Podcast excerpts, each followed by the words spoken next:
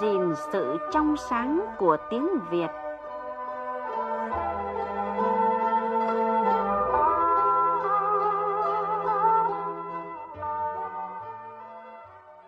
Thưa quý vị và các bạn, có nhiều câu đố trong dân gian rất thú vị. Tuy nhiên, không phải ai cũng đoán được. Chẳng hạn như một câu nghe rất lạ.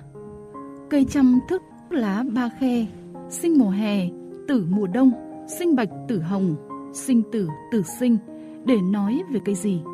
Hay con vật gì mà lại được ví là hai hàng cột trụ, cột trụ hai hàng, trước đao kiếm nghênh ngang, sau cờ đen phấp phới. Rồi câu vừa bằng hạt đỗ, ăn dỗ cả làng được sử dụng để nói về con vật nào.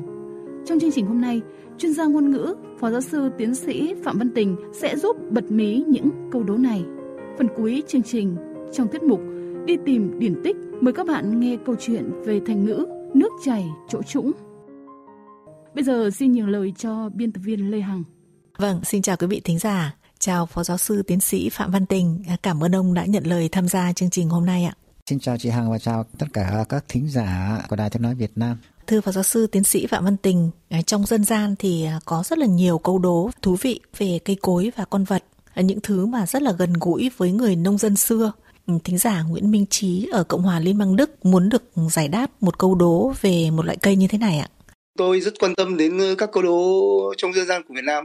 Những cái câu đố này thường rất gần gũi với đời sống của người nông dân. Nó rất là thú vị. Tuy nhiên, có một số câu ấy, tôi cũng chưa hiểu rõ lắm chẳng hạn như là cái câu mà cây trăm thước lá ba khe sinh mùa hè tử mùa đông sinh bạch tử hồng sinh tử tử sinh thì trong cái câu này tôi cũng chả hiểu nó nói về cái cây gì và cụm từ sinh tử tử sinh ở đây được hiểu như thế nào đó thì mong chương trình uh, giải thích giúp vâng vậy câu đố cây trăm thước lá ba khe sinh mùa hè tử mùa đông sinh bạch tử hồng sinh tử tử sinh à, thì được dùng để nói về cây gì ạ? Ở đây đòi hỏi một sự diễn giải mang tính dân gian. Chúng ta biết là cây gấc là cây leo rất phổ biến, có quả màu đỏ rất đẹp. Thực ra thì cây trăm thước hình ảnh gọi là tượng trưng thôi. Lá ba khe, cây gấc lá là đều có những cái gân lá, có là ba chẽ đấy. Sinh mùa hè, tử mùa đông. Cây gấc được trồng vào mùa hè, sang thu nó ra quả, đến mùa đông nó chín và lúc này cây gấc coi như lụi. Sinh bạch tử hồng quả gấc mới già nó có màu trắng sau đó nó mới xanh nhạt xanh thấm rồi ngả sang hồng và đỏ rực khi nó chín còn sinh tử tử sinh ấy, là người ta có thể chiết cắm đoạn cây gấc xuống đất hoặc ta trồng bằng hạt của cây gấc nhưng hạt cây gấc trồng, đồ sôi xong, cái hạt gấc đó được coi như qua một công đoạn ươm mầm và lúc đó gieo mầm nó mới lên. Một điều rất lạ như thế. Cho nên là sinh tử tử sinh, tức là cho hạt gấc vào đồ coi như hết rồi. Nhưng mà nó lại trở thành một cái mầm mống, tạo ra một cây mới. Như thế là sinh tử tử sinh chính như thế. Câu đố về cây gấc là một trong những quan sát rất đặc biệt và tinh tế của người Việt. Vâng, à, như vậy lời giải đáp ở đây chính là cây gấc. À, cụm từ sinh tử tử sinh à, kiểu chơi chữ rất là thú vị đấy ạ. À, có một câu đố khác về một con vật mà nhiều người cũng thấy rất là khó hiểu. Mời phó giáo sư và quý vị thính giả cùng nghe một tình huống. Hà này, um, cậu có hay ngâm cứu các câu đố trong dân gian không? Câu đố trong dân gian á? Ừ. Ừ, đôi khi thì mình cũng đọc đấy. Mình cảm thấy khá là thú vị. Rồi ôi, con bé nhà mình nó đố mình một câu về con vật. Ừ. Mà nói thật là hơi xấu hổ. Mình thì mình chịu. Thế à? Ừ. Thế câu đố đấy nó như thế nào? Rồi ôi, cậu nghe nhá. Ừ. Hai hàng cột trụ. Ừ. Cột trụ hai hàng. Trước đao kiếm nghênh ngang. Ừ. Sau cờ đen phấp phới là con gì? Cậu có biết không? Nghe câu gì mà lạ thế? Ừ đấy. Ừ, chưa nghe bao giờ. Thế à? Tôi để xét từng câu nhá. Ừ. Hai hàng cột trụ đúng Ừ. không? Chắc là bốn cái chân. Ừ có vẻ. Có khi là chân voi mới to như thế đấy. Ừ. Thế còn đao kiếm nghênh ngang hay là ngà voi nhỉ? Không biết Nhưng nữa. mà phía sau tại sao lại cờ đen phấp phới nhỉ? Khó hiểu thế. Ừ thì như cậu nói thì cũng có thể là con voi. Nhưng mà cái câu cuối thì cũng không hợp lý lắm. Không thể nào lý giải được. Công nhận không hiểu là cái con gì. Vâng, vậy câu hai hàng cột trụ, cột trụ hai hàng, trước đao kiếm nghênh ngang, sau cờ đen phấp phới là câu đố về con gì thưa phó giáo sư? Có lẽ nhiều người liên tưởng tới một cái cuộc đánh trận gì đấy liên quan đến đao kiếm vũ khí rồi liên quan đến cờ đen nhưng thực ra đây là một câu đối về con trâu à, hai hàng cột trụ cột trụ hai hàng để nói rằng con trâu có bốn chân và được coi là bốn cái cột trụ đao kiếm nghênh ngang. Đây là một cách nói hình tượng chỉ cái sừng của con trâu là vũ khí để tự vệ rất quan trọng, không khác gì đao kiếm. Còn sau cờ đen phấp phới cũng là một cách hình tượng đuôi con trâu tương đối dài và nó có một cái tròm lông cũng dài. Nó là một trong những cái vật dụng rất quan trọng, chủ yếu bảo vệ con trâu tránh khỏi những côn trùng như ruồi, muỗi bám vào để mà hút máu. Cái đuôi nó ngoe nguẩy liên tục đập bên phải, nó đập bên trái. Nhìn chúng ta cảm thấy như là một cái cờ nó phấp phới bay ấy.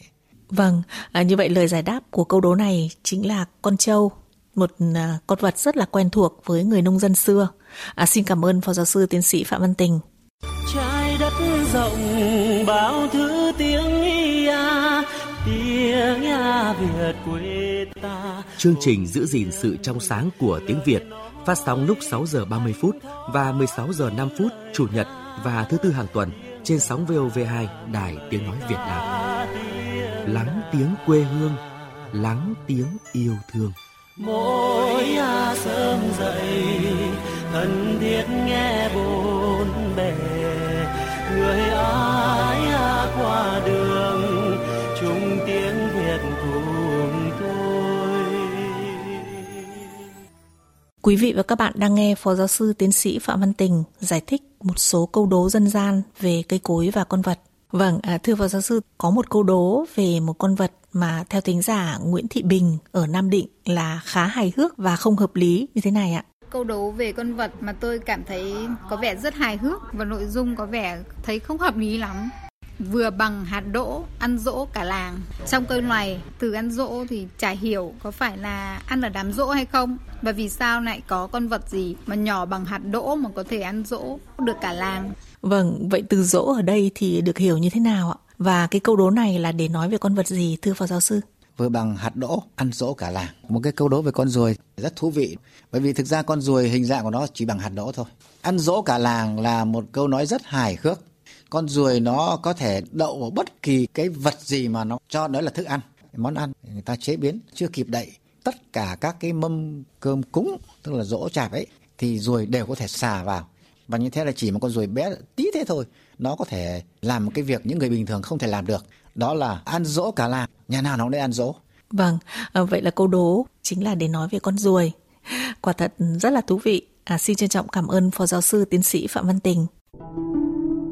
Đi tìm điển tích Mời quý vị và các bạn nghe câu chuyện về điển tích thành ngữ nước chảy chỗ trũng của tác giả Tiêu Hà Minh trong cuốn Đi tìm điển tích thành ngữ do nhà xuất bản Thông tấn phát hành năm 2010. Một hôm thần mưa đến rời để kiện thần mây. Thần mưa tâu.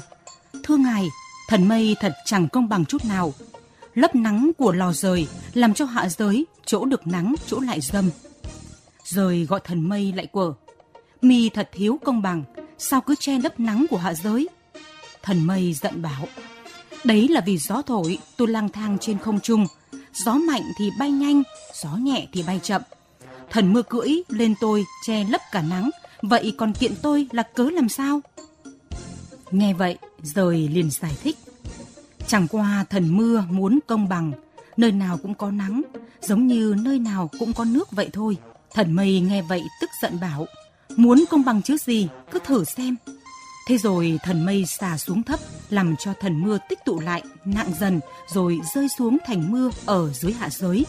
Nước mưa cứ chảy tràn khắp nơi, từ chỗ cao xuống chỗ thấp, cố lấp đầy các chỗ thiếu nước, mong rằng mặt đất nơi nơi đều có nước cho công bằng. Nhưng nước cứ chảy về chỗ trũng, còn chỗ đất cao khô hạn cần nước thì lại chẳng thấy đâu. Thấy vậy, thần mưa bèn than, đúng là nước chảy chỗ trũng. Thưa quý vị, thưa các bạn, dựa vào quy luật tự nhiên, chất lỏng chảy từ chỗ cao đến chỗ thấp.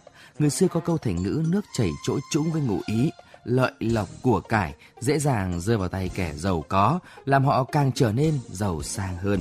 Chương trình giữ gìn sự trong sáng của tiếng Việt xin được dừng tại đây. Hẹn gặp lại quý vị và các bạn trên sóng VOV2 và trang web vov2.vn. Thân ái, chào tạm biệt.